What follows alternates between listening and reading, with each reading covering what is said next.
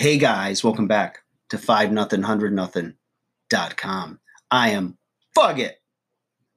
It stands for the fittest underdog guru using intelligent tactics. Today, guys, I want to tell you three days, three pounds.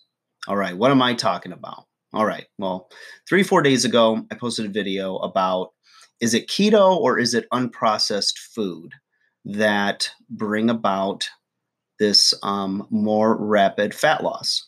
And I had talked in other videos about my um, very positive experiences with keto di- uh, ketogenic dieting and how I found it uh, very easy to stick to.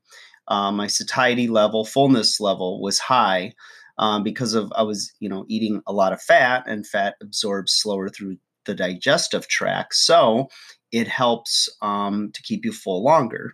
And once you get into ketosis, your body starts burning fat for energy. Um, it's easy. Uh, I find the energy very sustained and not highs and lows like you would get with a higher carbohydrate diet. So, not only that, but also my joint health and um, any uh, pain or arthritis or inflammation tends to go down significantly. So, three days now, okay, I've been doing a more reduced carbohydrate diet. So, um, a lot of protein, a lot of healthy fat, and not completely um, ketogenic yet, right? But but I'm on the road to that um, right now as we speak, especially with the results that I'm getting. Okay, so um, of course, with reduced uh, carbohydrate eating, you know, um, definitely some of that three pound factor is water weight loss, which is fine. Um, I have increased my workouts, but not like you think.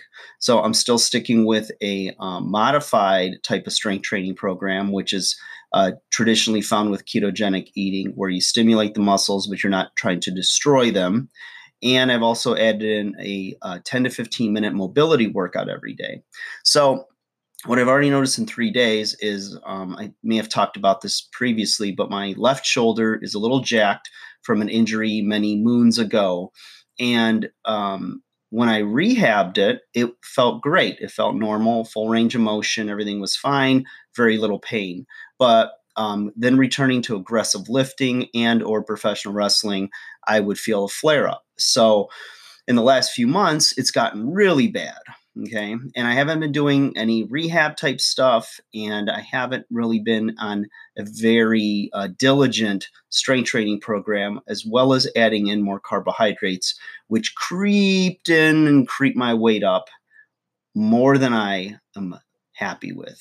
So, anyways, three days in, energy sustained, feel good, sleeping well, um, adding in more healthy fats, avocado, um, macadamia nuts, coconut oil, and um, also adding in Epsom salt baths, right?